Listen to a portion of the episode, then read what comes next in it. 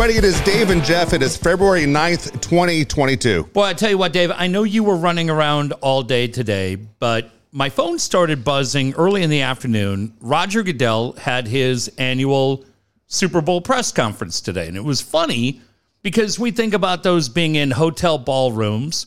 And today he did it from the NFL Network's field, the field Yep. that you and I saw over at SoFi Stadium. Really cool setting. And people were sending me a clip, and I watched it, and I thought it was absolutely phenomenal. And the guy who is the backbone of that clip, obviously a very good friend of this show, and we wanted to bring him on tonight anyways.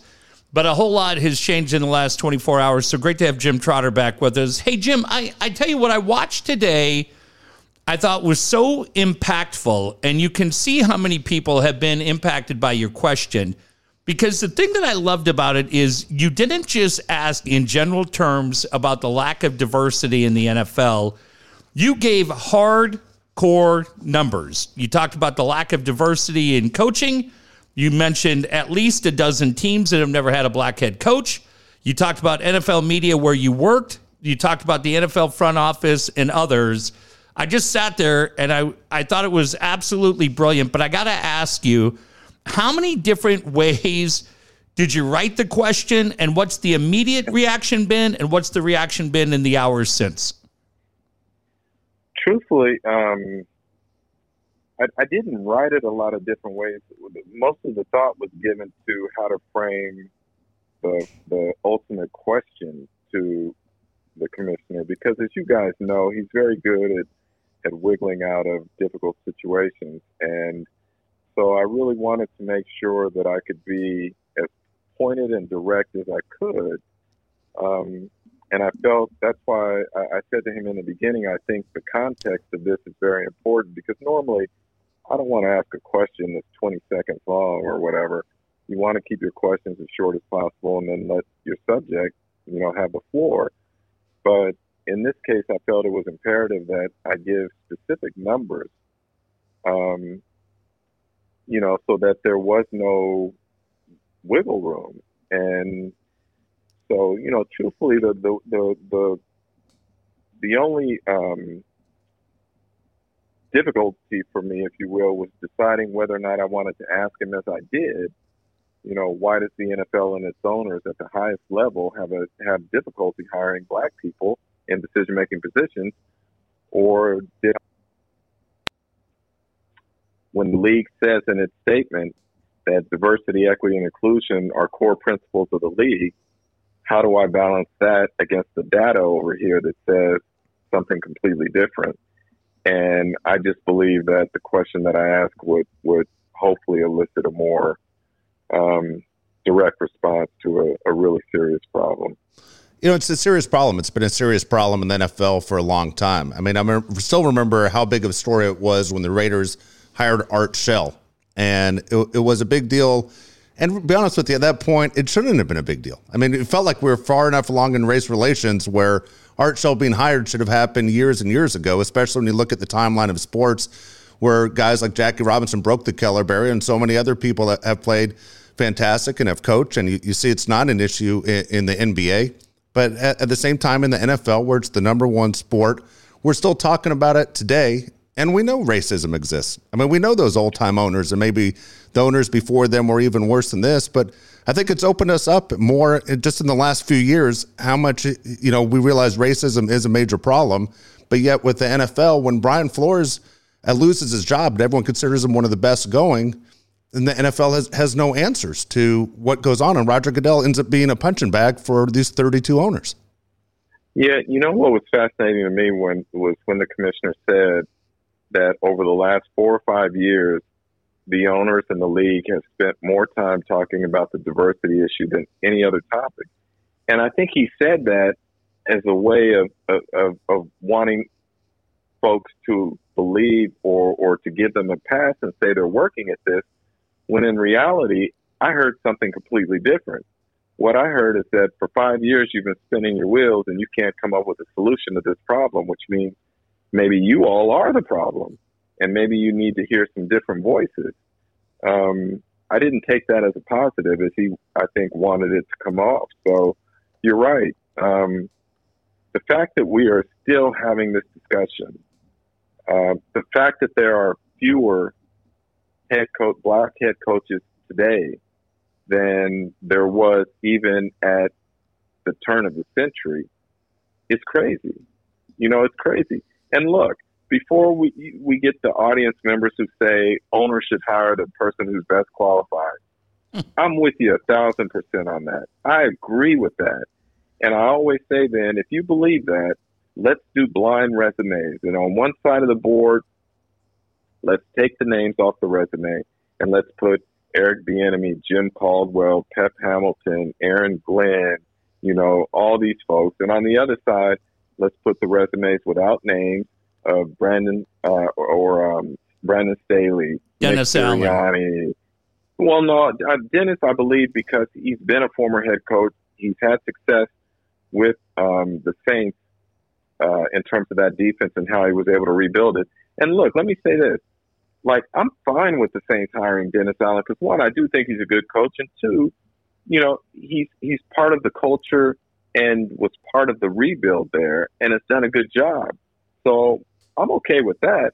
What I have a problem with is when you go out and you get guys particularly white guys who, because of their name or because of whose staff they're on, don't have the, the, the, the qualification, excuse me, that someone who has been doing it a lot longer and you could make the case a lot better don't get that opportunity that these guys are getting. So, again, and I'm not trying to cast shade on anyone. All I'm asking that is that we have, you know, a fair process or a transparent process here.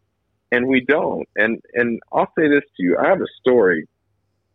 I don't know if it's posted yet tonight, um, or if it's going to post tomorrow, but it deals with a lot of this with Brian Flores' lawsuit.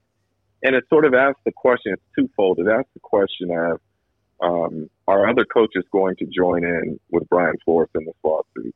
and ultimately how that could determine whether or not this is simply a moment in time that grabs headlines or whether or not this is a movement that will produce substantive change. And then the flip side of it is, you know, I don't think we in the public truly understand the impact that this is having on the psyche of these black coaches. So I give you, for instance, you guys know Clarence Shelmon. Yeah. Former running backs coach, offensive coordinator with the Chargers coached some of the best running backs in the history of the game. Emmitt Smith, LaDainian Tomlinson. Um, when he was the coordinator for the Chargers, he didn't call plays, but he designed the run game and he led all the offensive meetings. So they went to the playoffs three out of five years that he was coordinator. He cannot get an interview to be a head coach. And yet guys who were underneath him or guys with lesser resumes end up getting interviews for head coaching jobs and some of them get the job. Well, Clarence gets so frustrated with it and it's taking such a toll on him psychologically that he walks away from the game. And so I ask him, can you explain to me and outsiders just what impact it has on a black man when he works his ass off to climb the ladder? He does everything the right way. He's, he's qualified and capable to do a job, and yet he can't even get an interview, but some guy, because of his name, ends up getting one. And his quote to me was, it's emasculating. He said, it's devastating. And he went on to tell me that he walked away from the game 10 years ago, and he said this stuff still stays with him today. So at a time when the league keeps talking about the importance of mental health and such, I don't think the league fully understands what its actions, you know, what those actions are having on the mental health of these men who are being discriminated against. Yeah, and, and, Jim, there's so much to to cover, but I, I want to ask you regarding what we do moving forward, because the easy thing to do, and I'm sure you'll have interviews and people will say, "Hey, Jim, you know, what's your idea?" But but I I, I said, well, that's kind of lazy. Let me try to come up with an no, idea. It, well, I was Byron Leftwich. Let me say this: oh, Byron oh, sure. Leftwich had the best. Byron Leftwich had the best response to this last year when I was talking to him about this whole process and the discrimination that's going on and and people always say to him, well, what's the solution? And Brian Leftwich said, why do I have to come up yeah. with a solution to a problem I didn't create? right. And he's right. yeah. Well, I'll so tell you. Go ahead. I'm sorry. No, you're all good. So, Jim, I was like, well, I don't want to do that to Jim. I want to try to honestly think about this. and look at something that in some way, shape, or form could be adopted by the league. And you're a TV guy. Now you're a TV guy. And and when you look at. I'm a at writer. hang on, you're gonna understand I'm a I'm- writer. I got Okay, it. go But you're a writer who's on TV. And when you talk to people in the TV business, when you talk to people in radio or anything, Padres just went through this when they uh, did uniforms. There's always a focus group, right? And the word you used, Jim, was transparency. And what I would like to see as a fan in the league is transparency. Let's see these interviews be taped. Let's see Eric Bieniemy's interview be taped. Let's see Dennis Allen's interview be taped. Let's see Kevin O'Connell's interview be taped. Uh, the, the young man, the defensive coordinator from the 49ers, and then let an independent panel look at it and say, wait a minute, what did Eric Bieniemy not say that Dennis Allen did say? What did Kevin O'Connell say that um, Patrick Graham did not say in the Vikings interview? And if we can look at it respectfully and we get a cross section of people and we come together as a group and say, okay, if I was the general manager of the Giants and I'm making the call right there, either on Brian Flores or Brian Daboll, I can see where they're coming from. But if you open that door, that forbidden door, Jim, and all of a sudden now it's transparent, and I'm not saying you have to broadcast it on ESPN or the NFL network, but if these were transparent and teams knew that what they were asking Eric Bieniemy and what they were asking Dennis Allen was going to be viewed, then I think maybe we get better answers. Am I crazy? I think you're crazy. Well, yeah, you're, you're crazy in the sense that they'll never do it. But here's something that I would say, a suggestion I make that helps with the transparency process, or at least to prove that, that there is a process to this whole thing. And it's not just that a guy sat down in front of me and wowed me with his words. And so Yeah. I'm going that route. I would argue before an owner ever does an interview, ever meets with anyone, ever talks with anyone, to grab a piece of paper and write down what are the traits that he or she is looking for in a head coach. Do you want someone with head coaching experience or not? Do you want someone who's older or younger? Someone who's on offense, defense, special teams, position coach, doesn't matter. Um, someone who's hands on or someone who's a delegator. You know, all those sorts of things. And then start your interview process. And when you get through that process, then and you choose someone, then go back to that piece of paper and ask yourself, how many boxes did this candidate actually check, check off, so that I know that in making my selection, I was true to the vision that I had for what I wanted in a head coach. I think if, if owners did that, I would even feel a little more comfortable with the process. And, and I think it would be more equitable, but we can't even get that. Yeah. No, see, and that right there kind of, I think Jeff was on the right track for one thing as, as far as it makes sense. But like you said, Jim, th- these are the criteria we're looking for because all it takes in a private business of one of those guys to say, Kevin O'Connell, I'm just using his name, said something eh, different, and that's what we were looking for before they even told you what we were looking for. The deal is, it's a bunch of billionaires in, in a private business. Emmanuel Acho said from Fox Sports last week, I loved his response. He said the Giants, in their last five coaches, have interviewed one black person each time, which means they did the minimum, which means they never wanted to do it anyway.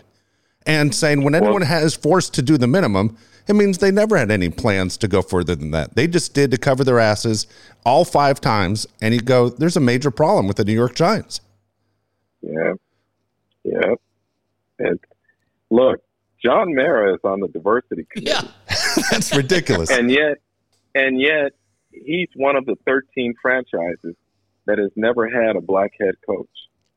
So you can only for so long in my book say that a minority candidate was an outstanding interview, did a phenomenal job, whatever, you know, platitudes you want to you, you want to use, and yet not hire him and not have me look at you sideways. I'm sorry, that's just how I feel. If these candidates, minority candidates, uh, black candidates, that he has said, whether it was Louis Riddick or whether it was um, um, um, Brian Flores, whoever, if you're going out after the fact and saying that they were exceptional or they were excellent or whatever, and you don't hire them, I really need to try and understand then what it was you were looking for. Okay? That's just me. Hypothetical, you may not know the answer.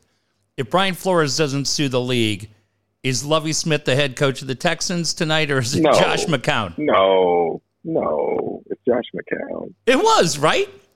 Yes, yes.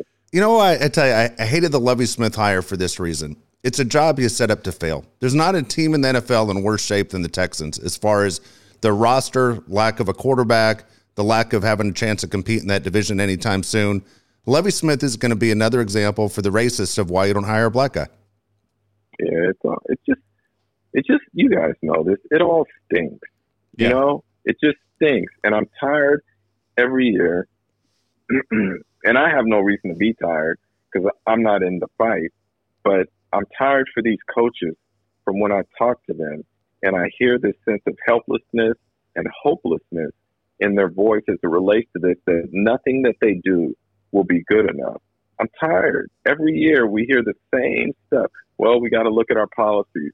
We got to come up with strategies for trying to make it more inclusive. Yada yada yada yada yada yada yada. Well, damn it, just hire someone. And the reason I phrased my question the way I did is that let's take it off of the owners for a minute because obviously they're responsible for the hiring with these teams.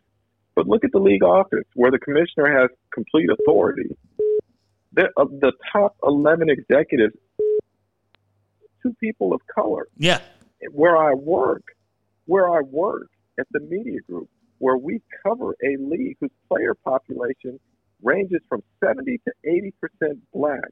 We don't have one black person at the senior level in the newsroom who is involved in the decision making process of how these men are covered. That's insane. That's not on the owners. That's on the league office.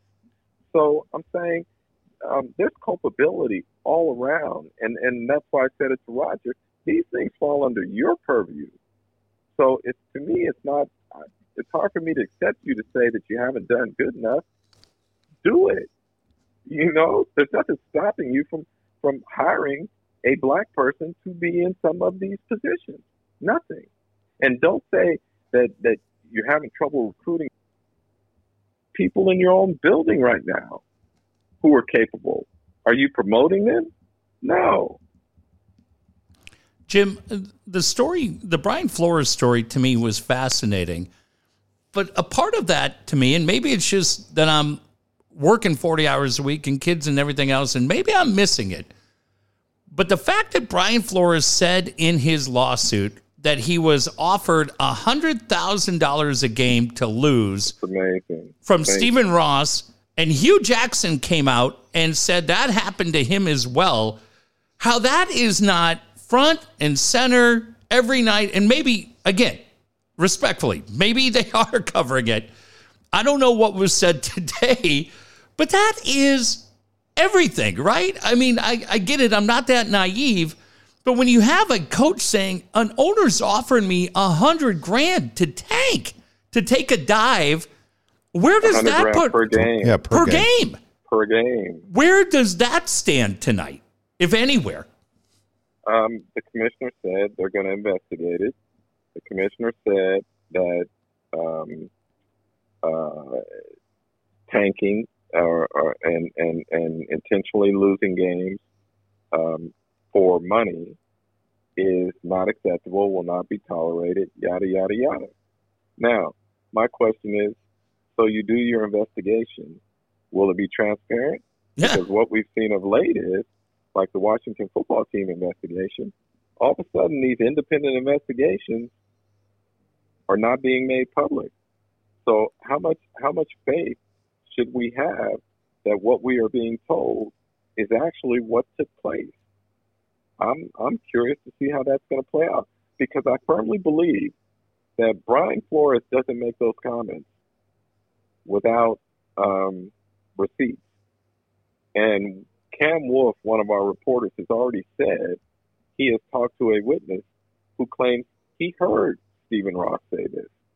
And I've been told by another Dolphin coach that this was known among the coaches um, sometime before Brian Flores filed this lawsuit. wow. So I'm fascinated to see how this is going to play out. You got to remove him as owner. I mean, it's the only solution. I mean, it's You would bad. It's to. bad for all professional sports. You would have to. Hell, they haven't removed Dan Snyder as owner. Yeah.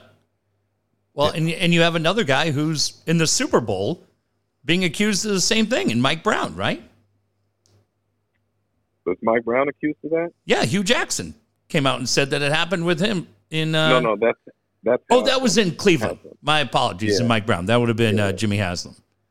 Yeah. Yeah. So I mean, all of these things need to be investigated, and if truth, if any of them are found to be true, um, then action needs to be taken. Now, I have to say this: there is a difference between tanking and tanking for money. Correct. Um, we know that some teams intentionally will not play their best players late in the season to improve their draft status if they're they're having a terrible season. But it's another thing to say that we will I will pay you to intentionally lose games, especially with and I think it was reported. Um, I'm not sure of this, but I believe it was reported back in what 2019 or something that Stephen Ross was part of one of these gambling sites um, a partner in one of them or involved in some way. And maybe that's not true now, but I, I believe there was a story then. If that is true, imagine what that does to the integrity of the game and the integrity of the shield. If you have an owner who is somehow a partner in a gambling site who is being accused of offering a bribe to his coach to lose games.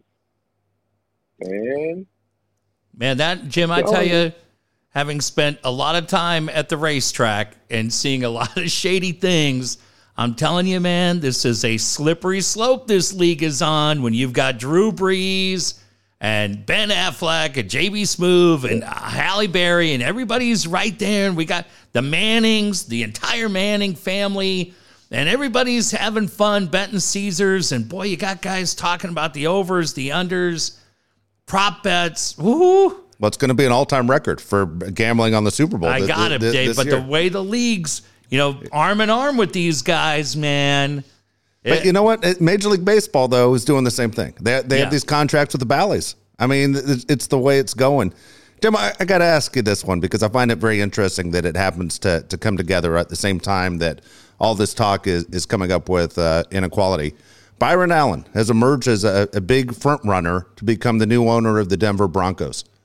What are the chances the NFL takes him seriously? remember this. Um, it's not when you say the NFL, it's about the owners as well. It's not. It's not just Roger Goodell. No, no, I was thinking the owners owners altogether. I'm sorry. I look at Roger Goodell Yeah. just as a partner with owners. Yeah, and and here's what I'm curious about. They're not just going to bring someone in because they're black. I believe. And why do I say that? Based on the, the, the data that I gave today. I think they are going to look for a black owner whose views fall in line with their views. Mm. You see what I'm saying? Yep. And so I don't know anything about Byron Allen in terms of what his views are or any of that.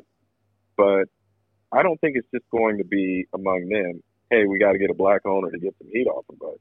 It's going to be, hey, we want to get a black owner whose views fall in line with ours, and therefore he's not or she's not sort of um, and that's going to be the fascinating part to me. Byron Allen's an incredible story. Started on It's real, amazing. started on real people.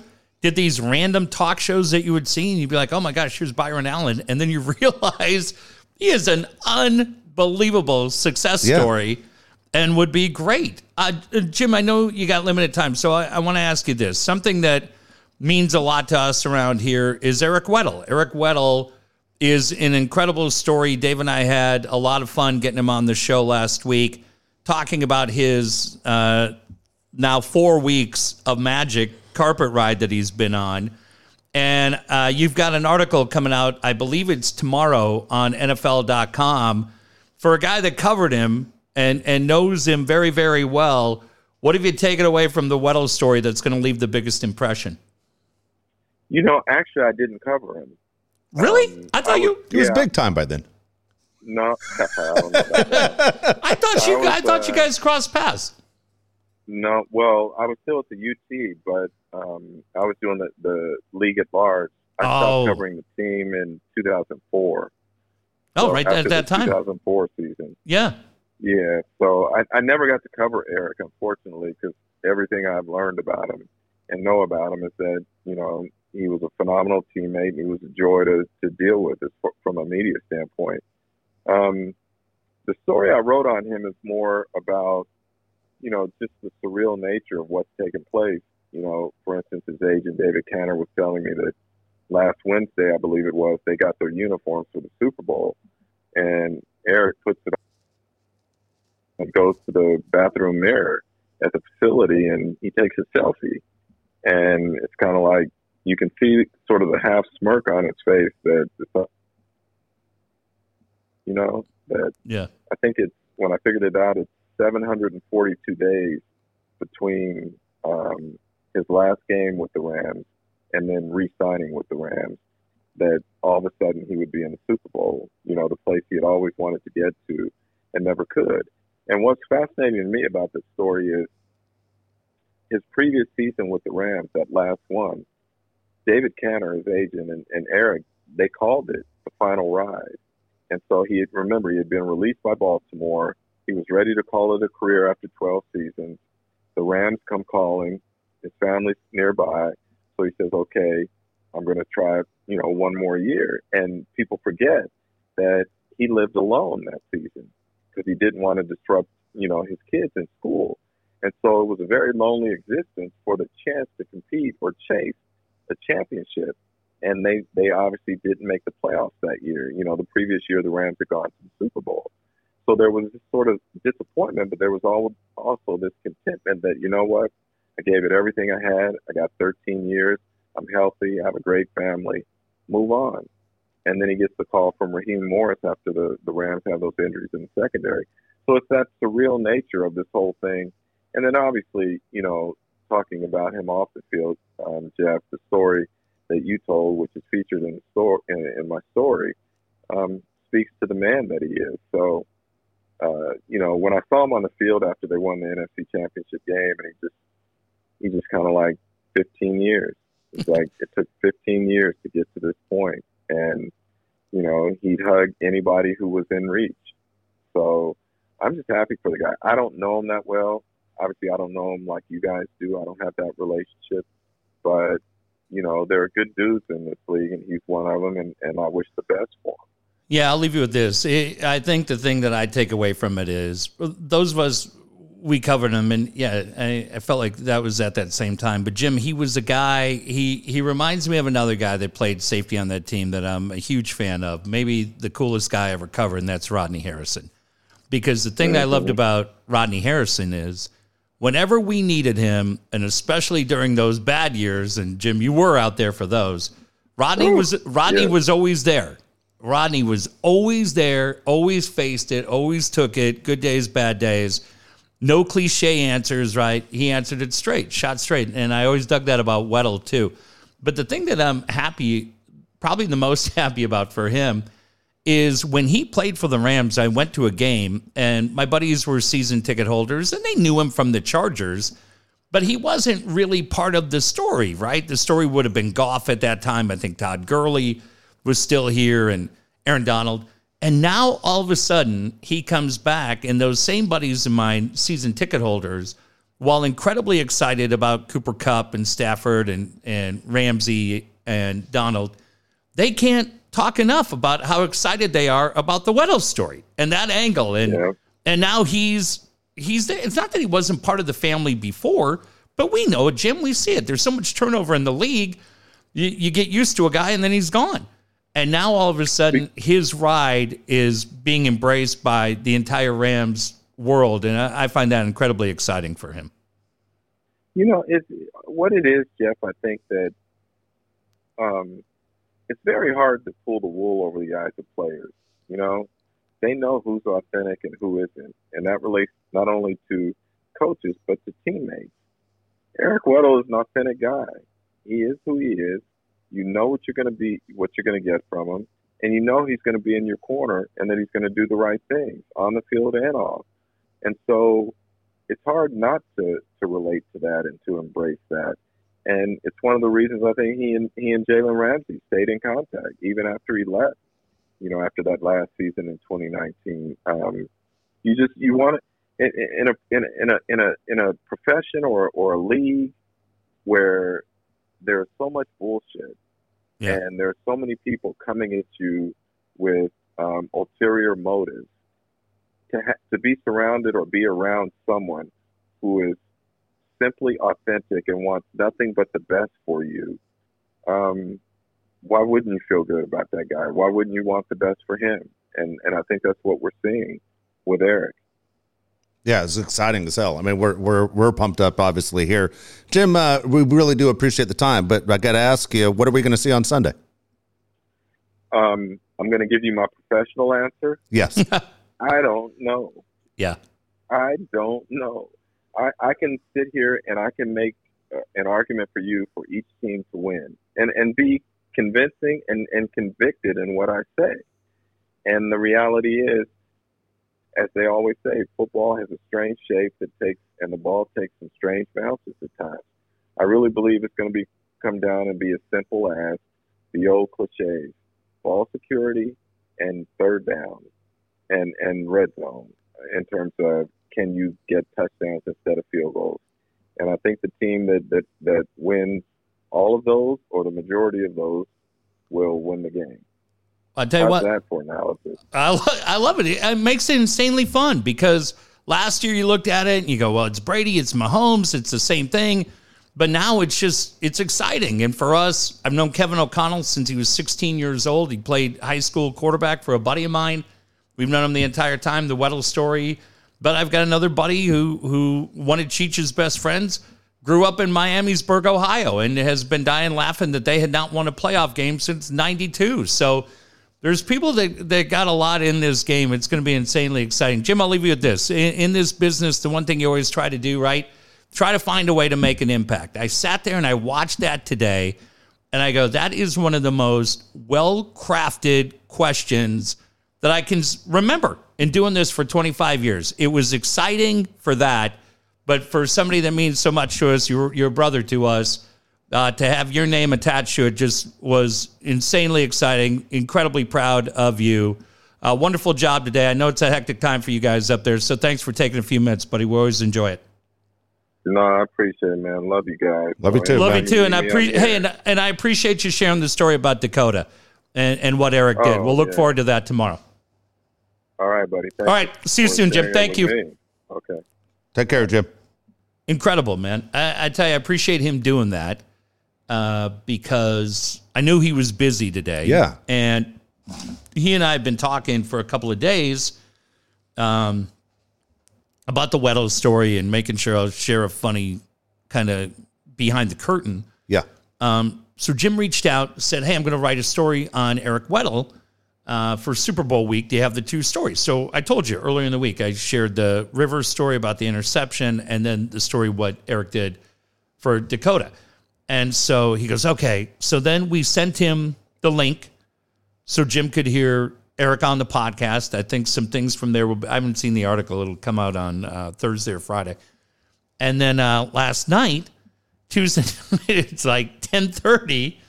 Hey, how old were you moved here? I said I was thirteen. I moved here at eighty one. Cheech was thirteen at that time. All right, and then he writes to me, "Hey, I had to edit part of the story to fit the AP mold." I go, I, I don't even know what the hell that means. Just write whatever you got. We don't care. But I said to Dave driving down, what if I was like, oh, bullshit. Every word, Trotter. Every word. But uh, Dave, I, I'm just telling you, you know what I'm going to do is I'm going to find this thing. Yeah. Because you have not had a chance to see it, have you? No, I, I caught it after I talked. to you. Did you watch it? Yes, I did. It's funny as I, I called my, my after I talked to you for a brief second, I called my son Josh. I was running around all day, and he was like, "Dude, that was fantastic." And then uh, I looked it up right before you walked in. So Jim did a Jim did of course an outstanding job. What else would you expect? He's been great. For the owners, but also for you. And since they're not here, I'll ask you, as I always say. Um, in your initial statement, the league's initial statement, it said that diversity, equity, and inclusion were core principles of the NFL. And I need to provide some some context before I can ask you about that statement. In the 100 plus year history of this league, 24 of the 32 franchises have either had one black head coach or no black, excuse me, no black head coaches. And to make sure I get the names right, I'll read them off here. We've got the Bills, the Commanders, the Cowboys, the Falcons, the Giants, the Jaguars, the Panthers, the Patriots, the Rams, the Ravens, the Saints, the Seahawks, the Titans, who have never had a black head coach. That's nearly half the league. We look at the fact that there's never been a majority black owner. There's only been one black club president. We look at the GMs, now we're up to seven. Five of those were hired in the last 12 months. We're now at three black head coaches, two of whom were hi- hired after Brian Flores uh, filed his lawsuit. So it's easy to focus on the owners here, but I want to put this to, to you here. When we look at the league office, of the top 11 executives there, there are only two people of color. When we look at NFL Media Group, where I work, there is not one black person at the senior level in the newsroom um, who makes decisions about a league whose player population is 70% black. So, as a member of the media group and as a black man, I ask, why does the NFL and its owners have such a difficult time at the highest levels hiring black people into decision making positions? Holy fuck. Yeah, Jim. uh, Listen, um, we we look at the same numbers, and and uh, they're they're really part of the effort that, again, looking at how do we become more effective in our policies and procedures. Um, we work really hard. We believe in diversity. We believe in it as a value. We believe it's made it stronger. Uh, people who've come into the league who are diverse have been very successful and made us better. Uh, and we just have to do a better job. Uh, we have to look, is there another thing that we can do to make sure we're attracting that best talent here and making our league in- inclusive? Um, if I had the answer right now, I would give it to you. I would have implemented it. Uh, I think what we have to do is just continue and find and look and step back and say, we're not doing a good enough job here. We need to find better solutions and better outcomes. And so let's make it, let's find more effective policies. Let's make sure everyone understands. Let's make sure that um, we're looking at diversity and actually incentivizing that for everybody in our building, including with compensation. Let's make sure that when we're dealing with vendors outside the building, we're hiring diverse vendors and bringing them in and giving them an opportunity to succeed just like we do with white vendors or people of color. Well, how can they come in and contribute to the NFL? So I think it's it's not a single answer, Jim. Uh, the single responsibility comes on all of us in the NFL, and we have to be the ones that make that change. And we are the ones that have to make sure we bring diversity deeper into our NFL and make the NFL an exclusive, an inclusive um, and diverse organization that allows everyone the opportunity to be successful. Well, what he said there, Dave, and if you didn't hear it, then that's on you. You said, Hey, I don't know what we do for head coaches, but the guys selling t shirts, pretzels, your Mountain Dew, we're getting goddamn diversity in this league. The vendors, Dave, fuck are you thinking? That's where it starts. You know what? I tell The you, vendors. I tell you what. Here's the here's the difference of Roger Goodell. I know nobody likes Roger Goodell. I'm not a Roger Goodell hater at all. Okay, he, he guy makes fifty million dollars. He's a commissioner in the most profitable sport in the United States. He's a front man for 32 billionaires, and well, not exactly. How about 30 billionaires? Not kind of Mark Davis and Dean Spanos. Yeah. But he, he's a front man, and he takes a beating, and he gets paid a lot of money to do this stuff and work TV contracts. Look, the, the NFL owners have dropped the ball. Roger Goodell's not the one that controls anything the NFL owners really do. They control him. He's Yeah. the puppet. The deal is, though, he took that question that Jim asked, which was outstanding, just like you said. And let me tell you, when you're in that room, because Jeff and I have been in, in those rooms, it is crazy to see how many people. And I don't know what it was like because of I heard I heard it. I didn't I didn't see how it was, but it's you're surrounded by like two thousand reporters from across the Yeah. country, and they're staring at you like, dude, hurry up and ask your question because I got one. And Jim was so calm and and and and so uh, um, I guess Perfect. perfect in his, is, is the word. The and asking the question was, was insane. I mean, it, it was fantastic. What I will give Roger Goodell credit for this: Jim's not going to get fired from NFL Network tomorrow.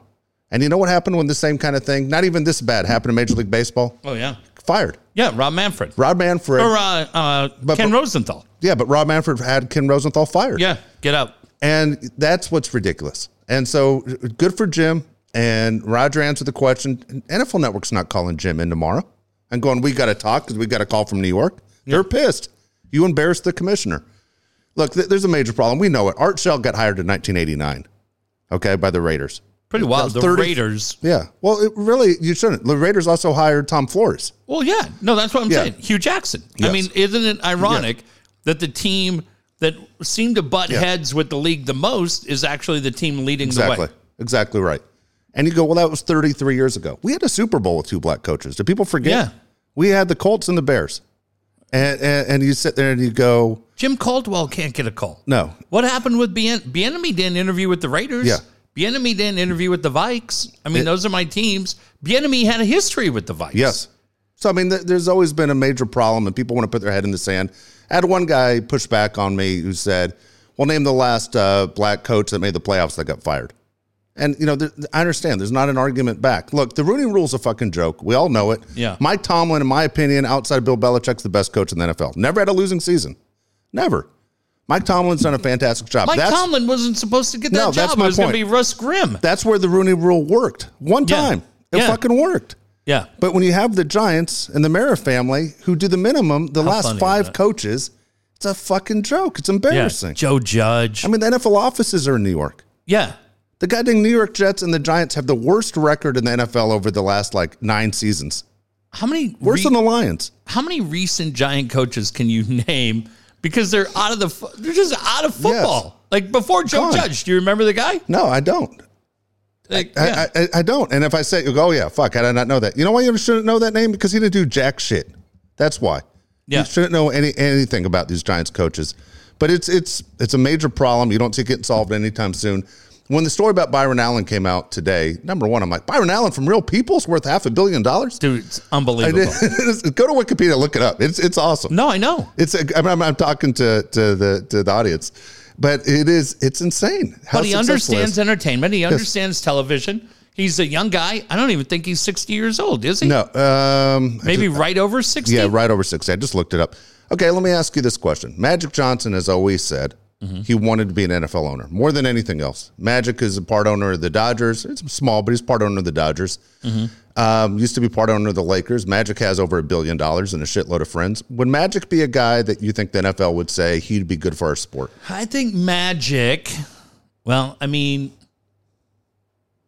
no, I don't think they would. Too big of a personality? Yeah. Yeah. I think some of, I don't know, Dave. I mean, look, when you look at what Magic has done in Los Angeles and given back and a lot of things that probably don't get a lot of hype, Yeah. The Magic would be great for the NFL. Magic would be great for Major League Baseball. I don't know what happened with the Lakers. Very weird, right? Yep. that whole thing. And I don't know if that was Magic and, and Jim Buss or Pelinka. I guess it was Rob Pelinka. I don't know.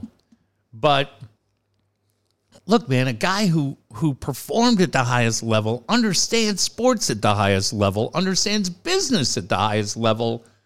Why wouldn't you say, Magic, please come be part of what we're doing? You'd be a wonderful guy to bring in. But I, I think there would be plenty of guys in that old boy network that runs the NFL that would be threatened by Magic. Oh, I imagine they would. Absolutely. I imagine Yeah. they would. I mean, you'd say, well, have you ever owned a team? I have. And guess Yeah. what? We're successful. We finish in first place every year, except for this past season where, where Yeah. we finished right behind the Giants and then made it to the National League Championship game. By the way, here you go. Here's here's your guys where the Giants couldn't interview one black, uh, more than one black guy. Yeah. Okay. We all know about Brian Daboll from the, the offensive coordinators now of the Bills is now the new head coach. Yep. Joe Judge, Pat Shurmur, Pat Shurmur. Sp- Steve Spagnuolo, Oh my gosh. Ben McAdoo. Ben McAdoo was the guy. Yeah. And then who's before It was Tom Coughlin. Oh, that's right. Okay. Okay. So it's hard to argue with Coughlin. No, Coughlin. But, but at the then same they time, went to Ben McAdoo. yeah, terrible. Steve Spagnuolo. Yeah. And they did the minimum when it came down to interviewing uh, possible candidates for black as black head coaches. it was always so it's funny because Pat Shurmur was the offensive coordinator for the Vikes, had done a good job when they had a pretty good run. Um, I think he was the offensive coordinator during the maybe the Brett Favre game, right around then. Yeah. Right. Right. Um, I feel like that's around the time Joe Judge was the special teams coordinator, right, for New England. I I think think yeah, that- I think so. I think that's how he got in. Man. It's it's cra- it's crazy. It's crazy. All right, so there's a big game on on Sunday. What? Feels like you and I have more of an interest in this than any game that we've we've as far as you and I know knowing each other because we personally know someone who's starting in the game. yeah. Super excited about it, and, and it was a week ago tonight that we talked to Eric Weddle, and I'm still on cloud nine over it. I, as I said to a bunch of people, there aren't too many things we do on the show where I'm like, I'm proud of that. Yeah, there's not a lot. There's not a lot, right? You just get Oh, I got a new one for us tonight that we're going to be proud of. Oh, good. But literally, I was extremely proud that Weddle got to share his story on Yeah. our show. And uh, I thought it was a story that you aren't going to catch anywhere else. And I was very proud of that and proud of the fact that it was picked up by various networks and all that. That had nothing to do with the, the national stuff. The fact that Weddle was so real on the show when, hey, I'm getting ready for the Super Bowl. I'm not feeling good. I have 10 minutes. And then he said, I'll talk as long as you want. He spent that much time Yeah. with us. So it was awesome. Go ahead. What's the thing we're going to be proud of before I ask you? Uh, well, no, cover this and then because this Okay. is much more lighthearted, but we've been called into action. And we Okay. often, as we are as civic leaders, uh, people look to us for help. Who else would you look to for help? Right? Ben Higgins? Sure. Uh, uh, so, yeah, we've got a very, very desperate situation in San Diego, and you and I need to address it. Okay. We'll get to that in a little bit. Just want to point out a couple things about this game. Okay. Okay. Rams are favored in this game. How, how what would you put the point spread at? Uh, See, that's funny. I thought I heard Cincinnati was favored. no, they're not. All right, I'll say Rams are favored by four. It's four right now. It moves around. Four four is the number. Is it? Yep. Okay. First time both head coaches are under the age of forty. I like that. That's kind of Big crazy, buddies, right? right? Yeah, it's- yeah, yeah. Well, unfortunately, as as Sean McVay says, man, I learned a lot from that Super Bowl against New England and what I would do different. Well, guess what? The coach of the Bengals was on that staff. Yeah, get rid of that He guy. He kind of knows too what the hell to do and what not to do. Second time in Super Bowl history where two number one overall quarterbacks are matching up.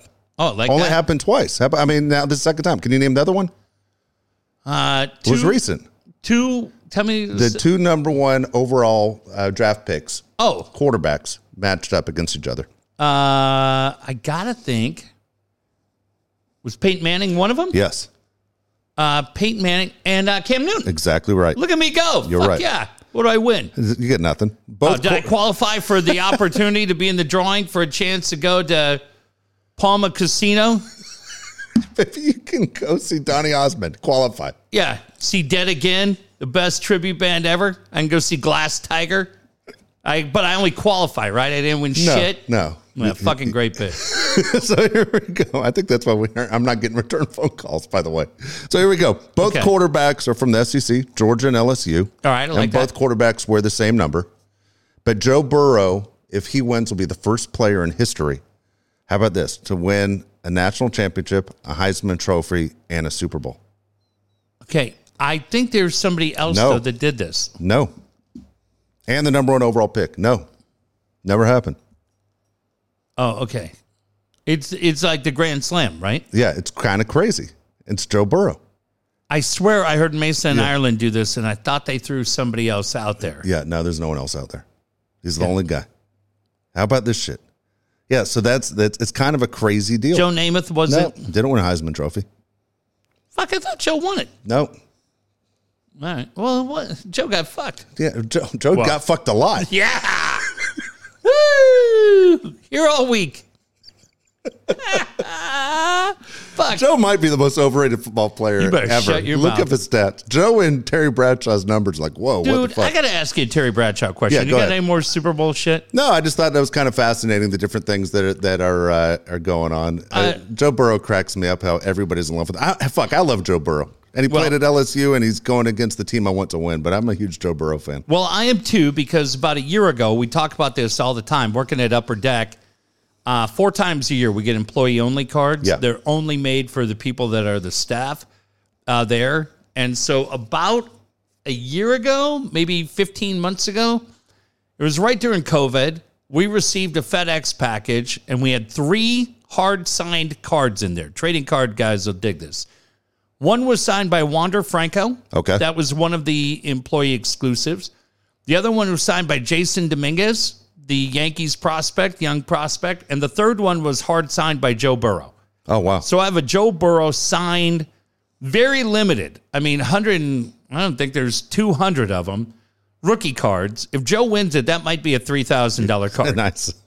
so I want Weddle to win this, Yeah. and I'll hang on to Joe's card, and then Joe can win one in the future. Our Serena Williams card just sold for about three grand. Wow. So, hey, I, I do want to throw this out real quick while I have the chance. I understand the call center, AT&T's call center in San Diego just got blown out and hundreds of people, if not thousands of people lost their job. I'm actually looking for a couple of people on my team. I love Corey Stewart because 97.3 was hyping the other day that they're hiring a pre and post game guy. And a lot of people were really nice to throw out Ernie Martinez's name. I will tell you, it's the easiest free agent signing we've ever had. Yeah. We cherry picked him, and Ernie's with us, and we're thrilled. And so, You send back off? no, I'm just telling you, the kid's thrilled being in a place where they actually treat him with respect. Not that they won it at 97.3. I don't, I, Adam's a good dude, and Can Ernie Moonlight? no. Ernie's, uh, Ernie's, Have you ever heard of that phrase outside yeah, of the TV show no. Alice? That was Alice. That was always the threat. But- you moonlight, you can't be a waitress. Uh, Really? I see Ernie every day, and he is grinning from ear to ear. Always. He And wakes got- up that way. No, but I'm telling you, Dave, after they treated him, he said it here on the show. Yeah. They treated him like shit. Because, dude, I listened to a half hour today. Darren's always done really good shows at Radio Row. And I saw a picture, him, Marty, and John Sally, about noon today on social media, and they were at Radio Row. And I always like it because Marty's got a good Rolodex and they've done these shows for a long time. And I was like, oh shit, man. Okay, because Coach was talking fucking uh, San Diego State and Portland State. I don't know what the hell he was doing. he had nothing going. So I go, let me let me tune into Darren. I went to a late lunch at two o'clock and I get in and I'm I haven't honestly I haven't heard the show in weeks. But I think today was, you know, first time I've heard it. I'm like, oh, this would be great. Dave, they fucked off from two o'clock to two twenty-five. It was fucking horrible, horrible. He should be embarrassed. Marty should be embarrassed. Fletch should be embarrassed. It was fucking horrendous. Is Fletch on that show? Yeah, He is? He's on Darren's show? yeah, I thought he was on Hartman's show. he's there too. oh, boy. And God, we heard about what they were going to do, and I just I listened because I'm like, at some point they're going to get to something that happened, like maybe Jim fucking Trotter, just what we just talked about. Yeah.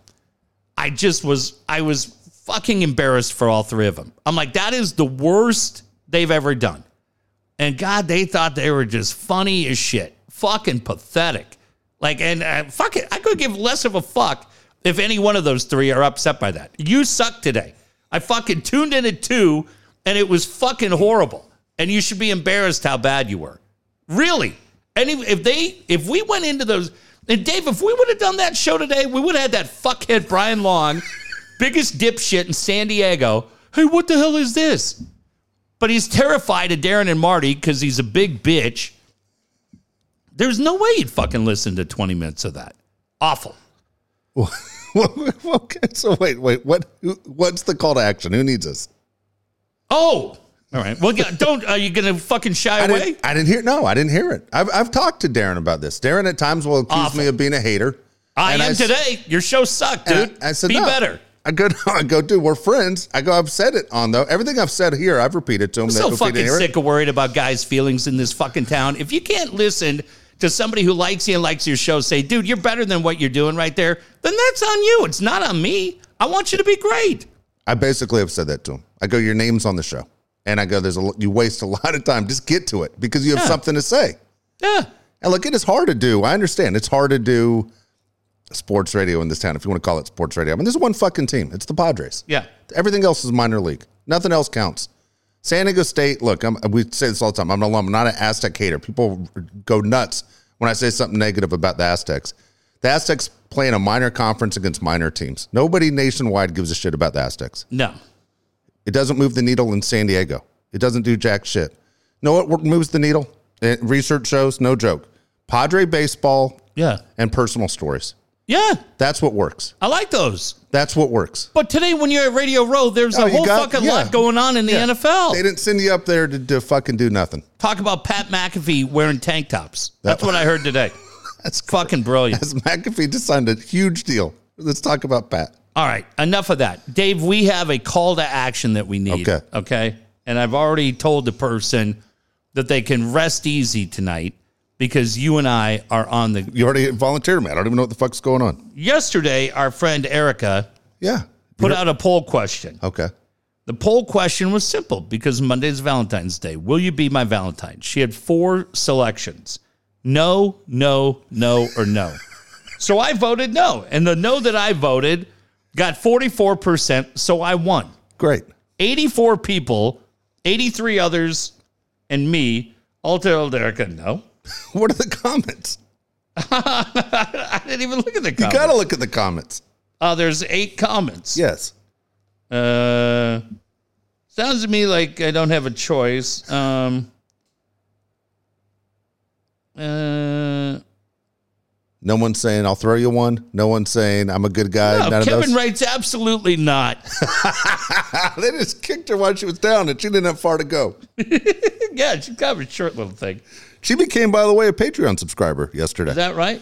yeah, I told her good. Now you hear firsthand when we trash you. She goes, "Lucky me." Uh, well, that's nice. Um, I don't know. All these fucking people kissing her ass. Yeah, I know. That's what I wanted to get to. Yeah, I just I just wrote no, no, no, no because that's what they wrote. Hey, you asked the question, we answered it. Okay. so then six hours ago, she wrote, uh, "Wow, 84 people voted no, which is 84 more than I expected. DMs are open if you want to go on a Valentine's picnic." wow. Now, what do you figure she wants in that Lunchables? I don't know. She doesn't eat a lot. Kind of a little shrimp, She right? is. So I think we should help. I told her, David, I'll take care of this right now. We put the Cupid arrow right there. And she's not happy about it. Oh no. Uh yeah. I think we should help her get a Valentine. Well, she's not exactly willing when she gives four no possibilities. Sweaty a lot. Does she like to? she posts a lot of sweaty pictures. You're right. Might have She does a lot of. She's doing definitely a poor me move. You know what I mean? She she's a cute girl. Seems extremely nice. Has a good sense of humor. she, not- she can hit a wiffle she- ball. she's not pitiful. No, but she's always posting that one expression that looks like my ninth grade English teacher, Tanya O'Donnell at San Diego. How do you know your fucking ninth grade English teacher's first name? I knew her because Tanya always had that look on her face where she would be like, Jeff, is your paper done? It was due on Tuesday and now it's Wednesday. No, but it should be done on, it'll probably be done by Friday. And then it would be that same goddamn look that you see in every picture from Erica. And then you'd be like, eh, I don't know. Maybe it'll be done on Thursday. And that would be it. And then that fucking teacher would just sit there and stare at me with that dumb blank look like, hey, Tanya, shake your head. Your eyes are stuck. and this is what I get. Like, Oh, that's funny. is your paper done? Nah, no. My report card done? Yes. All right, fuck it. So I'd like to nominate a few people that I think Would be good matches for? yeah. Now, most of them are 60 and creepers Yeah. chasing around. Yeah. Yeah. You guys can all fucking calm down. I want to see you on that goddamn email I get uh, from uh, Lifelock talking about new perv in the neighborhood. Watch out. Uh, who are some people that we can now? I, I got a perfect one. Go ahead. I can't think of anybody. Shh. What about Guys my- are jerks. There's nobody I'd recommend a guy that I know. Okay, I'm going to talk about this guy right now. I'm going to describe him, and you're going to know immediately that I'm right. Okay. He is a great guy. He falls right about that age category. I think he's relatively close. He is stylish. He I know is- who you're talking about. he as soon as I said that. Yes. He is fun. He is somebody that comes with the Dave and Jeff stamp of approval, Yep. right? Yep. He constantly has new material and he is always funny. I'm talking about who? Kenyatta. Absolutely. Yep. Right? Yeah. Fucking guy's gold. They'd almost be a perfect match. Think Yeah. about it. Right? Yeah. They both have children, right? Yep. Padre fans. As fucking, they both are cool as He'd they probably get. buy her a brand new hat on the first date. Ah, God damn, This you're fucking gonna guy get me two- emotional. This guy with this 250 Padre fitted hats. It's fine. He's gonna take her. He know every time you see the guy, it looks like he just walked off a magazine cover. Sure does. And he's not fucking around. No. At some He's not fucking around. at some, you know, Bob Smith's pizza place. No. How you like my work right there? That, that's a good one. It's about the only one. You got a second one? Leisure Fryer? She'd have to pick him up. Fuck no. He comes with kids too, grandkids. Fuck. Why why throw a goddamn wet mop into the equation? What are you doing? What are you doing? Think about it. Can you think of one other guy? No. Hang You know on. why? Because guys are assholes. We all know it. Oh, I got another one. Oh, no way. I got another one. Okay, I don't think you do. He also very good guy, very likable, fun, from our fantasy football league. Falls in that same age category. Hardworking, loves sports, stand up guy, loves animals, close with his family. What about my man Midnight Jimmy Hughes? I didn't know Jimmy was single. Yeah, Oh, how about that? How about that? Jimmy's great. Jimmy's a rock star too. Yes. Okay, I'm just giving I had you. no idea. he also like loves Kenyatta. There's no, there's no. I don't Uh, need him to love Kenyatta. I need him to love Erica. I got it. My point being is that there's not going to be any backstabbing going on in the competition. I don't know about that. I think Three's a crowd. I think it's fair. Now, Jimmy was in the playoffs. Key finished 13th, but we're not talking about that. So there you go, Erica. Two choices. Figure it out. Midnight Jimmy Hughes or stylish Kenyatta. Our work, our work here is done, Dave. Congratulations.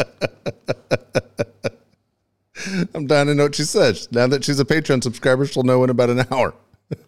Hmm. Oh my gosh, that's funny. All right. Hey, want to mention Brian Curry. Brian Curry doing great things in San Diego. Look, the real estate market's crazy. You need to talk to a professional. Let's get the most for your home, and at the same time, let's find out where you're going to live next. Jeff told you just the other day. It's going to get a place downtown. Brian Curry's going to hold his hand through the process. I don't know if Brian, it'll be that, but What? it'll help me do. We're not going to hold hands. Oh, come on. You know what I meant. I hope you guys hold hands. It'll break your fucking hand. It'll jam it down your fucking throat for trying to How grab am I his hand. supposed to put this goddamn key in the door, Curry? Look at my hand. Good luck signing those documents now that your hand's broken. God damn, my hand looks like Ronnie Lott. Don't try and hold his hand. Do not try and hold his hand. I, I know him. He will kill you. My goddamn pinky looks like Billy Ray. Benzo. Ow! Brian's your guy. Don't mess with anyone else. He's the best in the business. Let's see what happens here. I'm, I'm excited that you said you're moving downtown. You've been Yep. talking for years where your location is. I'm glad you decided. 619 251 1588. 619 251 1588. I'm gonna be on the opposite end of that twerp Katie Temple. I don't need her coming over Opposite end. where I know where she is. I'm probably heading more towards. I might have to head towards Bankers Hill. I don't need her coming over. Do you have batteries, Mike? Goddamn Roku remote just ran out. Sure, that's what they're for. You goddamn take that back. Fucking A. You sick son of a bitch. Let's turn Brian Curry's ad lib. it's always during Brian Curry's ad lib.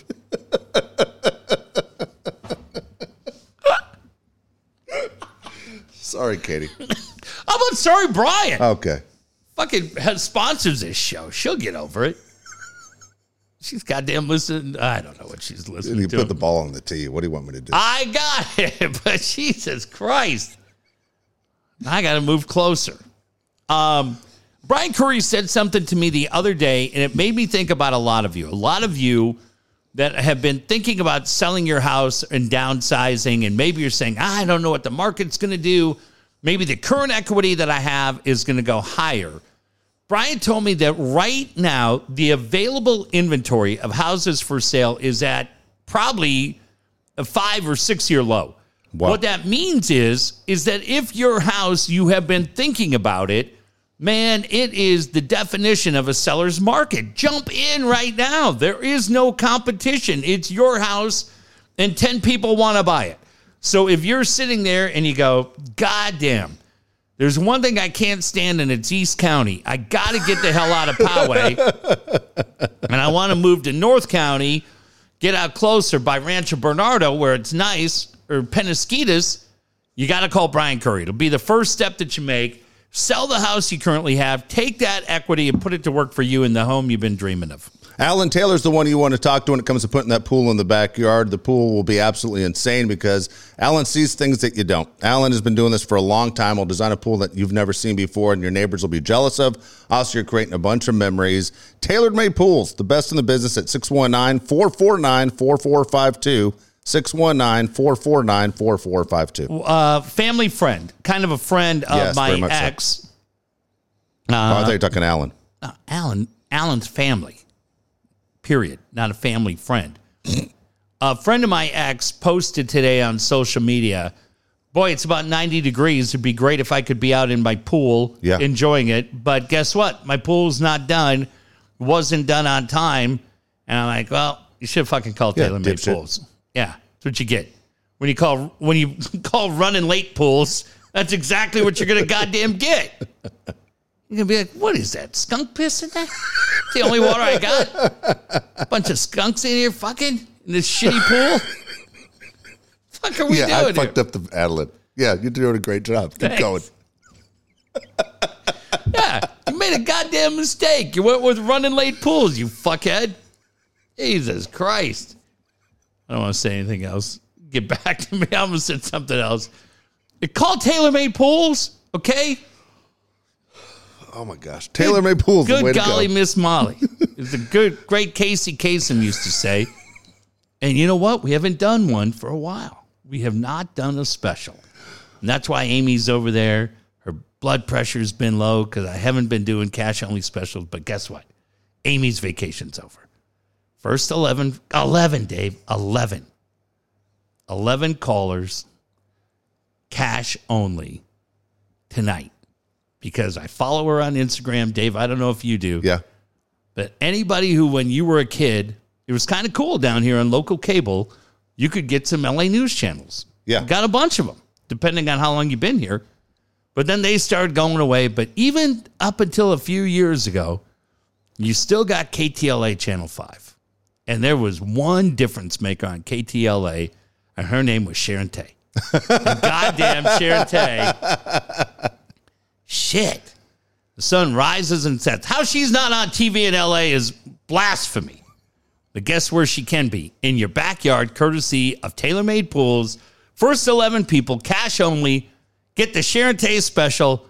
Amy's going to try to tell you, I said it's six. I said it's 11. 11 people, cash only. Sharon Tay tonight. My God, you'll be the talk of the HOA.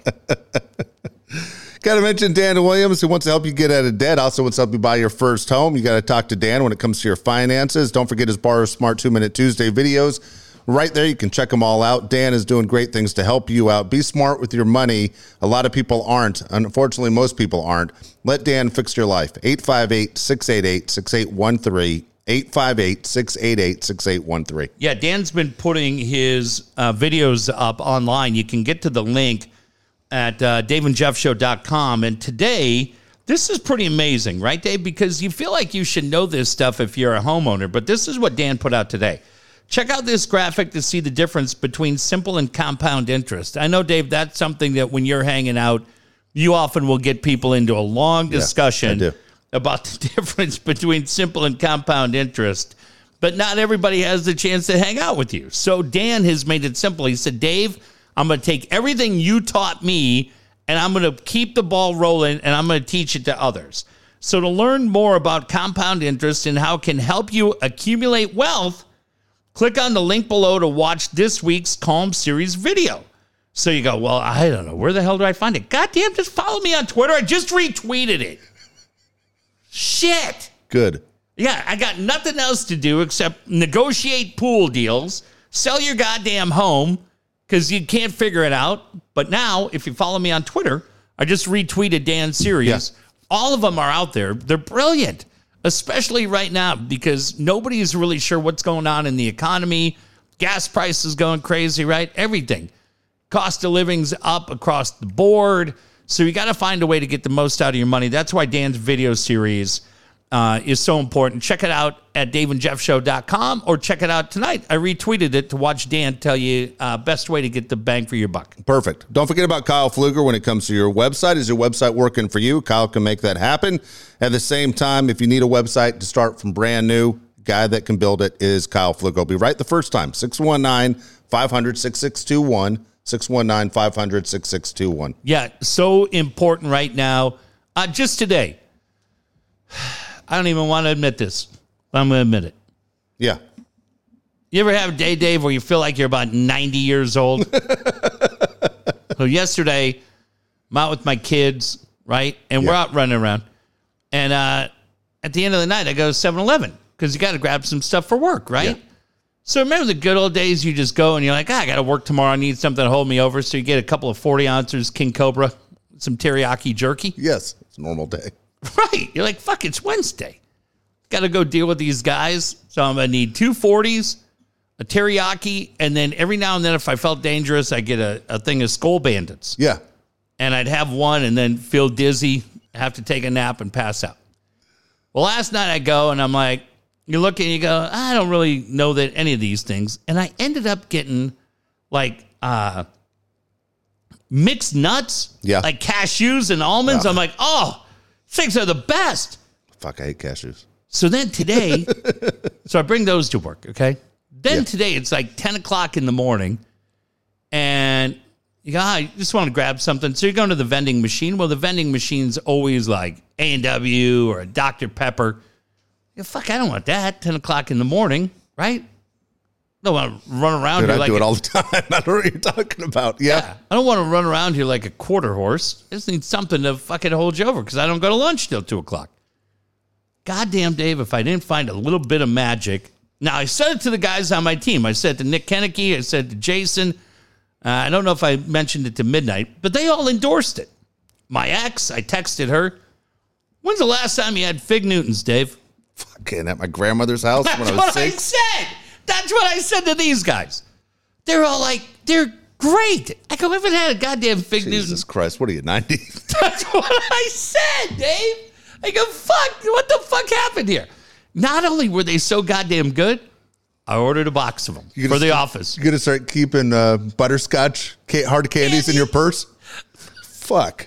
And a tissue? No, remember those shitty mints that were like three different colors? Yeah. They were like that. They were like white and they looked like a pool, like chalk. Yeah. And they were always at the end table. Or my grandmother always had hard candy at the Yeah. end. All of it Next to the unwrapped. ashtray. Yeah, all of it unwrapped, just in a bowl. Like, fucking, how long has this been here? It's Yeah, but you're gonna eat a couple. yeah, trying to get that green one. Fuck, just hitting it. So I go today. I'm like, all right, well, fuck it. I don't give a shit. I'm telling everybody. I'm like, I, I'm 80 years old. I'm getting these goddamn raspberry fig Newton bars because they're great. Sad. Sad. it's terrible. Guess what? Those goddamn things were delivered to my house three hours later. what the Three hours later. Like, hey, because nobody else wants them. They're Of like, course. get them. Guys at Newton were sleeping. Yeah, Holy they- fuck. Yeah, the only You got a guys, sale. the only guys eating these still have a rotary landline. Yeah, no shit. They're not fucking ordering this shit. Buy three, we'll send you 12. and I was like, fuck happened to me? what the fuck did happen to you? I don't know, but they're, they're already goddamn there. Point of this all being is that Okay, I'm lost. Yeah. today, when I completely fell off any kind of cool horse that I was riding uh, and ordered something, websites now are delivering same day. I fucking Yeah, ordered it awesome. at 11 and it's delivered at 3. So that's what you're competing against. Now, I'm not saying you have to get to that level, but if your website's not close, you're doing it wrong. Call Kyle Fluger, tell him Dave and Jeff sent you. Oh my gosh. You know, I'm going to bring you one tomorrow. go go ahead. Bill Fitch, uh, you know, passed away I think last week. Mm-hmm. Former former coach of the Clippers and Celtics and Rockets, and dude, he had two lines that always made me laugh and it made me think because I'd say you're Fig Newtons, you fucking idiot. Nature, Nature's Bakery Fig Bar, raspberry, real fruit, and whole grains, Great. plant based. Who do we have? Do we have uh, any vegan? I think Katie's a vegan. Is that right? I don't know. You just throw that out there randomly. Who does Yeah. that? That's crazy. I don't know. I just did. Think uh, Sharon Tate? Oh my god. I don't know. I'm going to bring you one of these days. Oh, They're my God. fucking dynamite. When you talk about ahead. you ever wake up and feel like you're 90, Bill Fitch had a line. He goes, "You ever wake up and just wish your parents never met?" and then he dropped that line with the with the Clippers lost 17 in a row, and he drops, "Man, this team is so bad. We're the only team that can lose 17 in a row and then go into a slump." And I was like, "Fucking Bill was was fantastic." We I don't know if we mentioned it, but he was one of the most fun guys to cover. Dude, hey, speak, go how ahead. could I- he not be covering? Oh, covering the goddamn Clippers? Yeah. Jesus. You win a championship with the Celtics, and now you got to fucking coach the Clippers. Oh, fuck. A mutual friend of ours, he's not a public figure, so I'm not going to say his name, but he told me this story yesterday. Okay. He had to put a fence in his backyard. His fence fell down. So, This who I think it is? yeah, of course. Oh, beautiful. So he had to put a retaining wall up, and then he had to put the wood fence up. Okay? Did the neighbor help? No, the neighbor didn't help. So I think knowing him, he probably had the neighbor pay fifty percent of it. So, so probably did. he's showing me the fence, and he's like, "Dude, look at this fence." And I'm like, "Yeah, it's, you did a good job." And he goes, "Yeah." He goes, "I went two feet over the property line." Oh, shit. And he and I was like, "You knew what you're doing, right?" And he goes, "Yeah, I knew what I was doing." I go, "Dude, if that guy sells the home, someone's going to figure out you went two feet over the property line." He goes, "Dude, I thought he would never know until he went to turn his sprinklers on, and his sprinklers are on the other guy's side of the fence." He's like, "What the fuck?" The guy's yelling on the other side of the fence. Why are my sprinklers on your side of the fence? How about that shit? I Paid fifty thousand for a fucking fence, and then all of a sudden, your sprinklers on the wrong side. Holy shit! So what do you do? Uh, you better fix it. Oh my god, dude! Oh my god! Oh, that's my watch talking. that's nice. What the hell's going on? Yeah, you better get that figured out, Oh my! Oh my god! I don't think he's real handy with the Dukes. no, he's dude. He's definitely not. Definitely not. All right, here we go. How old are they and how much they're worth? We only have three of them. We're going. uh We're going uh February 9th. All right. I think that's the date I went and picked. I don't know. Oh, some, yeah, it was February 9th. Sometimes I, I can't find a good date. All right, here we go. We're going with one that passed away. We're going Burt Reynolds. Burt Reynolds. If you if you could pull one chick off of Burt's resume Dude, it wouldn't be Dinah Shore, which is Oh. embarrassing. It's uh, Sally Field. over Loni Anderson, Oh man, it would be Loni Anderson. You're right. It would be Loni. I think Sally Field's cute as hell, but I would go Loni Anderson. fuck, I might take Dinah Shore. Dude, I could never understand that Dinah Shore Burt Reynolds thing. Oh, there was something there. She she had You that think look. so? Yeah, fuck yeah. She had that look to her. Uh, I'm gonna say Burt today would have been 87. 86. Uh, I think Burt went through some money problems. I'm gonna say four million. Actually, it says $60 million. He did Really? go through so many problems, but Yeah. yeah, 60 million it says. All right, Next one, we're talking a lot of money. Jennifer Aniston. Hubba hubba. Um, fifty-three. Exactly right. I was about to Oh! say, is you're gonna. I always thought you were gonna guess low because you think of her being younger. Yeah, fifty-three. Let's say 140 million. Three hundred million Holy dollars. shit! Yeah, Nice. not bad for being bad in the sack. I don't know. That's just my theory. yeah. Yep. All right. Last one, Sarah Palin. How about her hanging out with Ron Duguay? I didn't know that. Ron Duguay. No way. nailing Palin. Really? Fucking Ron. Good for him. Good for him is right. I think she said she could see Russia from her kitchen window. Ah, so what? We didn't take her. We're not hanging out with her for goddamn her brains. You just sit quiet over there, pretty lady. Eat your goddamn chicken nuggets. You got this thing. hot thing. I think hot thing is uh I think she's 55. 58. No kidding. Yep. Uh, she ditched that loser Todd. Thank God. Do we know anybody named Todd? No, I don't. No, we know Todd Strain. Oh, we do. Love Todd Oh, Strain. shit. Now I'm embarrassed. I like Todd Strain. Todd Strain's a good dude. Uh, Sorry, Todd. and Todd Leonard, UT. What the fuck's the matter with you? That's true. But I know Todd Strain listens to the show. Todd Strain's great. Uh, I'm gonna say she's sixty million. She is eight million. That's it. That's it. Eight million Goes a long way up there in Alaska. Sure does. Sure How does. could you drive? Uh, all right, let's go through these real quick. Yeah. Who would you rather drive from here to Bend, Oregon? Okay. Uh, Aniston's out. She obviously would have won. So tonight our choices are Sarah Palin or Burt Reynolds. Sarah Palin. Hundred percent. Yeah. Burt, you'd be fucking worn out by right. That laugh. Yeah, telling you Dom DeLuise stories. Shut up. Cannonball Run 2 stories. Yeah. I don't need that shit. chewing that, acting like he's chewing gum, but he's not. Dude, that's a good point. That's a good point. Yeah. Telling you stories that we talked that guy into doing the scene in Deliverance. Ned Beatty. Yeah. Okay, wait. Now, what if Burt says he's going to drive the Trans Am? You just got to fucking ride shotgun. Uh, then I'd probably have to do it just to say I did it. Yeah. Yeah, I don't know. I, I told you I had a college roommate who was a huge Burt Reynolds fan. It was it was like it was freaky. Yeah. Everything was Burt Reynolds. Like the Lakers could be playing the Celtics in Game Seven in the NBA Finals, but if Burt was doing Smokey and the Bandit two, we're watching Smokey and the Bandit two. All right. What about this? One final one. Yeah, It's either you and Sarah, right? In a nice, I like Sarah Palin. No I do too. In a nice Mercedes, comfortable car, or it's you, but you're in the back seat. Burt's driving and riding shotgun. It's Jerry Reed. I'm not doing that. You're not. That might be a fun trip, Dave. Oh my god, I'm not riding with Jerry Reed. That's funny as fuck. Right? Would Jerry Reed be? He'd be co-pilot before Dom DeLuise, right? Would you? Uh, here, what, That's ab- funny as shit. what about the guys from North Dallas 40? Sarah Palin in the nice car, or you in the back seat with Nick Nolte and Mac Davis? I'm going. I'm definitely going Sarah Palin. Over Nick and Mac Davis, Dude, I'd ride with BJ and the Bear before I ride with Mac Davis and Nick Nolte.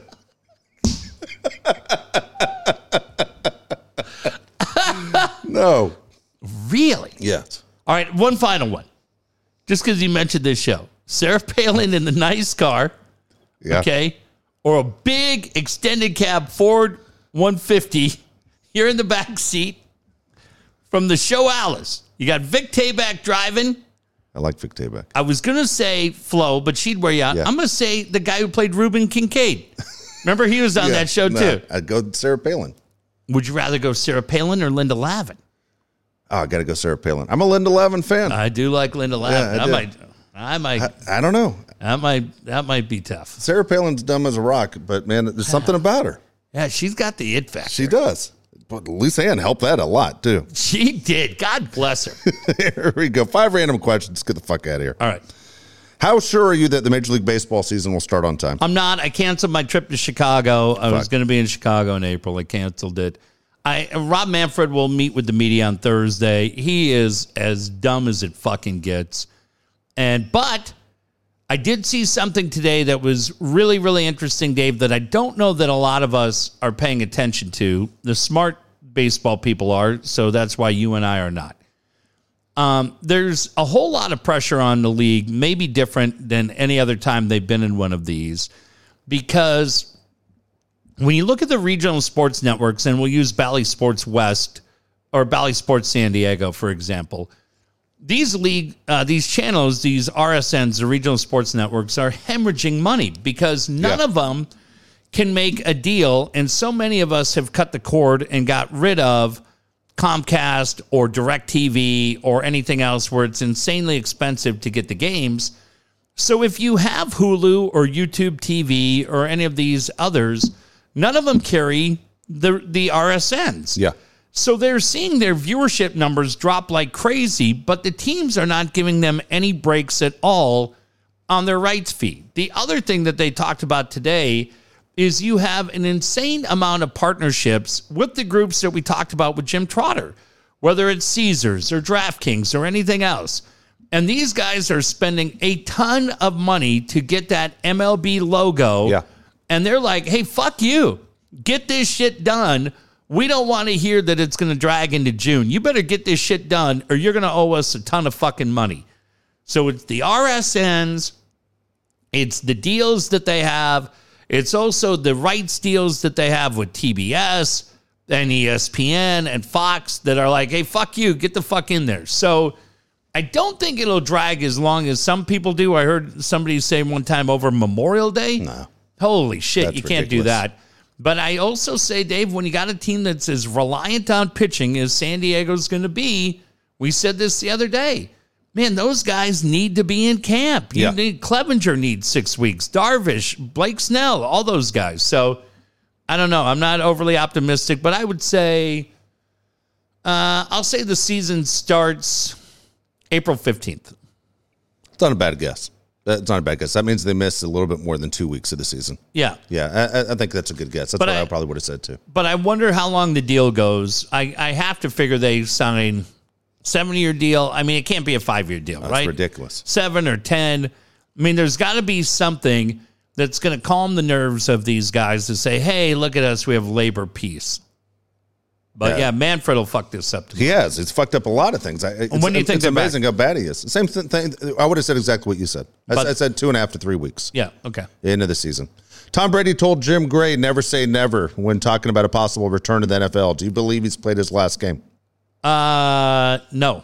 I don't. Oh, okay. I'll say I do. I think he has played his last game. Isn't it funny how it took him a week of taking his kids to school to say "fuck this"? Yeah, gets old in a hurry. it does get old. It's never good. Fuck. Uh, no. I think I think he watches what happens Sunday. Yep. I think he looks at Stafford and Joe Burrow and says, "Good," but it's not. Uh, they're not better than me. No. And I think he looks at it and says, "Fuck, man, it's it's what John Madden said in that special, right? You can't quit football and then come back two years later." Yeah. And so he performed at the highest level and he played and he was great. Um, the bigger question would be do I see him back in Tampa, considering what they have to do, right? I mean, Godwin's coming back. and Well, I don't know if Godwin's coming No, back. but He's I'm a free saying- agent. Yeah. Yeah, but he's got the torn ACL too, yeah. right? Yep. So, You have Mike Evans. That's what you got. yeah, because Gronk's probably You're moving going to out. lose some right? of those offensive linemen in free agency. Yeah. Uh, do they let him walk? Do they let him walk? I think he, I'm going to go out here, Dave. I think he comes back next year, and I think he's the quarterback of the San Francisco 49ers. Really? You think Trey Lance shits the bed and they got to go Tom? I think John Lynch looks at it and says, Man, I got a chance to get the GOAT. Trey, you can wait another year because there's nobody, with all respect. Well. Trey's going to be quarterback next year. huh? Trey's going to be the quarter. They're going to trade Garoppolo. Trey Yeah. will be the quarterback next year. So he plays one year and then you tell Trey you're going to the bench. No. Then you bring in Brady I, I think Brady's the starting quarterback in San Francisco in September. This September coming Yeah. up. All right. So you, you got it. He has what? He has one year left on that deal, doesn't he? Yeah, I think they work out a deal with. Uh, I think he goes up there. I That'd think be that's, something I think that's where he wants to play. I think he plays one year with the 49ers. I think he looks at that team, said they were right there. Fuck, the Titans are right there. Titans need a quarterback. Ah, the Vrabel thing's interesting, right? Yeah, the, I mean, again, former teammate threw him three Yeah. touchdown passes. Yeah, but I, I'm I'm gonna take uh, I'm gonna take San Francisco. I think Brady's back in the league on opening day, and I think he's quarterback for the 49ers. That's interesting. And Aaron Rodgers bought land in Nashville last week. Everybody's freaking out. yeah, so did Boch. Yeah, Boach isn't playing quarterback for the Titans. Not yet. Where are you going to be watching the Super Bowl? uh, had the chance. Friend of mine said, "Hey, I'm not sure, but I've got two tickets. There's I'm not 100% sure on my wife or my son going, so you could be in the mix." And I stopped him. I said, "Well, I would think one of those two would get the opportunity to go." But I said, I sure appreciate it. But I said, even if given the opportunity, I will not. I will be at my condo with Cade, his brother, and their mom. Uh, but I, I told Cade today, I said, wherever you are, I am for this game. Cool. And I said, if your brother starts getting annoying and your mom starts getting annoying, we go in the bedroom, we watch it because he and I are all in on the Rams. So we're gonna, I'm gonna barbecue. Uh, we're gonna do burgers. Their mom's making guacamole, and we're we're just gonna hang. And then uh, I don't know. We haven't even talked. Are we coming in here Sunday night, or are we, We coming back Monday? Monday's Valentine's Day. We aren't doing Monday. Oh yeah. Um, so yeah, we'll be in Sunday night. We'll Probably come- be a late day Sunday. yeah, it'll be a late. If you could do yeah, it. yeah, Okay. we'll do a late show Sunday night afterwards. So yeah, that'll be fun. All right, here we go. If the Bengals win the Super Bowl, is Joe Burrow automatically the best quarterback in the NFL? If the Bengals win, no, I think the answer is yes. You say putting no. him over Rodgers immediately. You kind of have to, don't you? Well, I I mean, he beat Mahomes twice this year. He beat the number one seed Titans. He beat the Rams in their home stadium too, if that's the case. You kind of got to say he's the best quarterback in the NFL. wow. Uh, It sounds I- weird to say, doesn't it? no, I, I listen, man. I already told you. Financially, I'm very invested in Joe being good. Um, No, I'm not ready to. I'm not ready to put the crown on his head. I also What think would Denny Green say? You want to crown him? Crown him. that was a crazy press conference. Oh fuck. Remember Denny? He's a fucking good dude, huh? Yep. Good fucking dude, man. I love Denny. He's so wound up. He was so mad. Punching the podium. God, he's so wound up.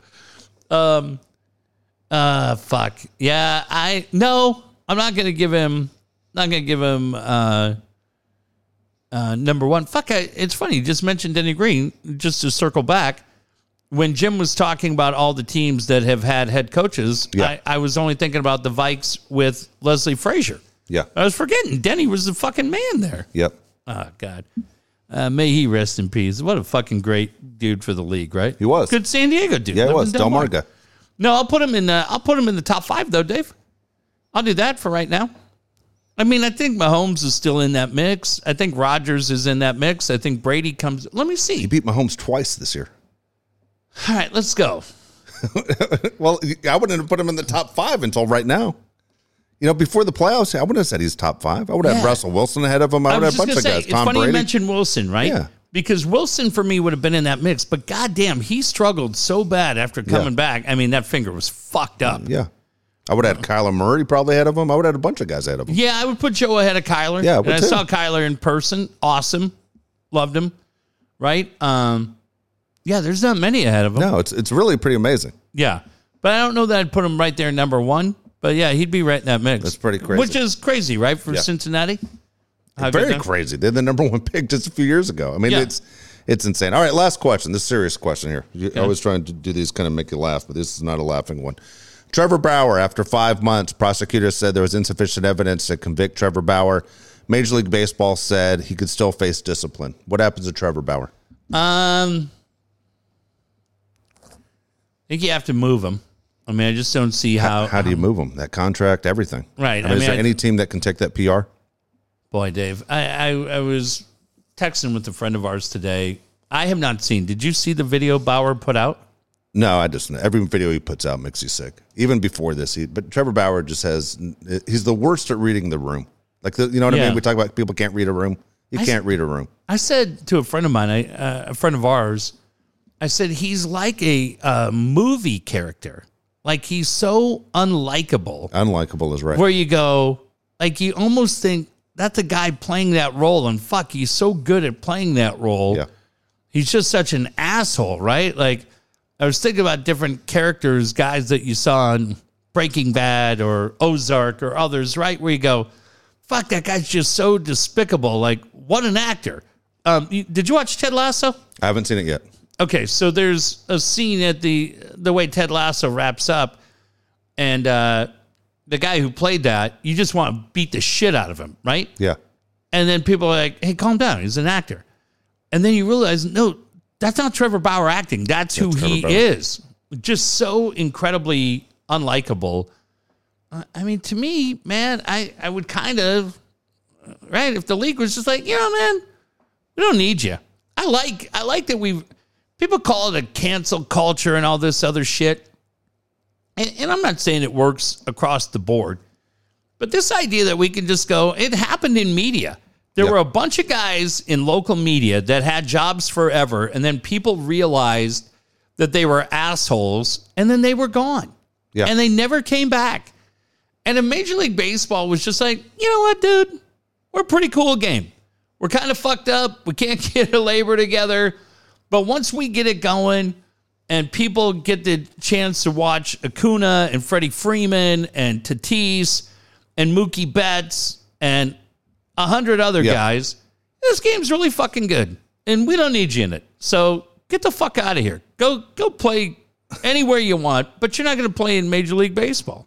So here's kind of the argument back. Again, I'm not because I'm a I'm a Dodger fan. That's not it. Jeff was right here as my witness when Mm-hmm. the rumors Trevor Bauer was going to sign with the Dodgers. What did I say? I didn't want him. Right. That was before all this went Bad down. guy. I did not want him. Bad guy. Well, they end up signing him. They give him crazy money. He's you know destined to make uh, forty five million dollars this year coming up, which is a tremendous amount of money. The Dodgers had to pay him last year. The Dodgers would have to pay him if they said, "All right, you're activated by Major League Baseball." So Major League Baseball can say, "We don't want you," and face the discipline there. The deal is, if I'm the Dodgers, I go to all the other owners and go, "Fine, you guys are going to help me pay this contract. If Yeah. you guys don't want him in, you're going to help me pay." Now, I don't think the Dodgers want him back either. I mean, it's No. hard to sell, especially in LA. You can't sell that. And you, you sit there and you say, "You have two years left on this deal," and what is the process? You know, we all know that anyone who's ever lost a job, everyone deserves a right to work. You're going to have to pay the guy out. Someone's going to have to pay him out. And Well, so- Dodgers will because I would well, tell you that's if what I'm, I'm saying. If I'm Major League Baseball, and this is my problem with pro sports. When mm-hmm. Josh Gordon gets busted for smoking marijuana, Yeah. and the court system says we don't find a crime, and then Roger Goodell throws a three year suspension on him. Yeah.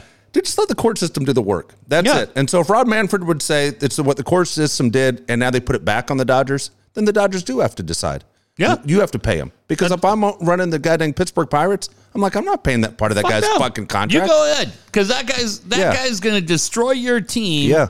Which, while I'm sad for you, wink, wink at the owners' meetings, I couldn't Exactly. give less of a shit. Exactly. Rob Manfred's going to fuck this up. Yeah. He's going. to I mean, really, it's a bad situation all the way around. But he's going to fuck this up. Put it all back on the Dodgers. Make them pay it. They can afford it. Yeah, I think Friedman too is probably like I would think Andrew Friedman's probably being asked like, "Hey, we were really fucking good, and you knew who this guy Yeah. was, right? And it's it's not like we got him for sixteen million. I No. mean, he's what's He he? was the 40 highest paid guy. Is he forty seven this year? He, he might be up to 47. It's but I still Scherzer makes the most right now.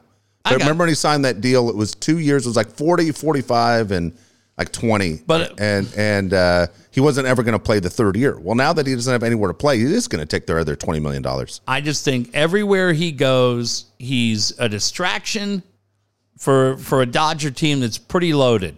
So I would be like, yeah, go ahead. They do. Technically, the Dodgers do need him. I mean, they, his ability.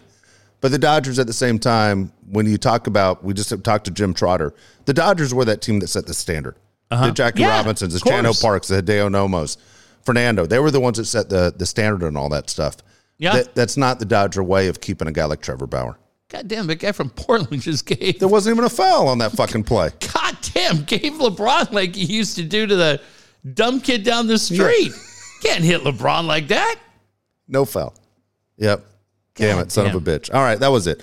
All right. So there we go. You got a prediction for the Super Bowl? yeah, I'm going to take uh, the Rams. Okay. I'm going to take the Rams over under. I heard it's 48. 48. Yeah, that's feel- pretty low, right? It's funny. What do you think?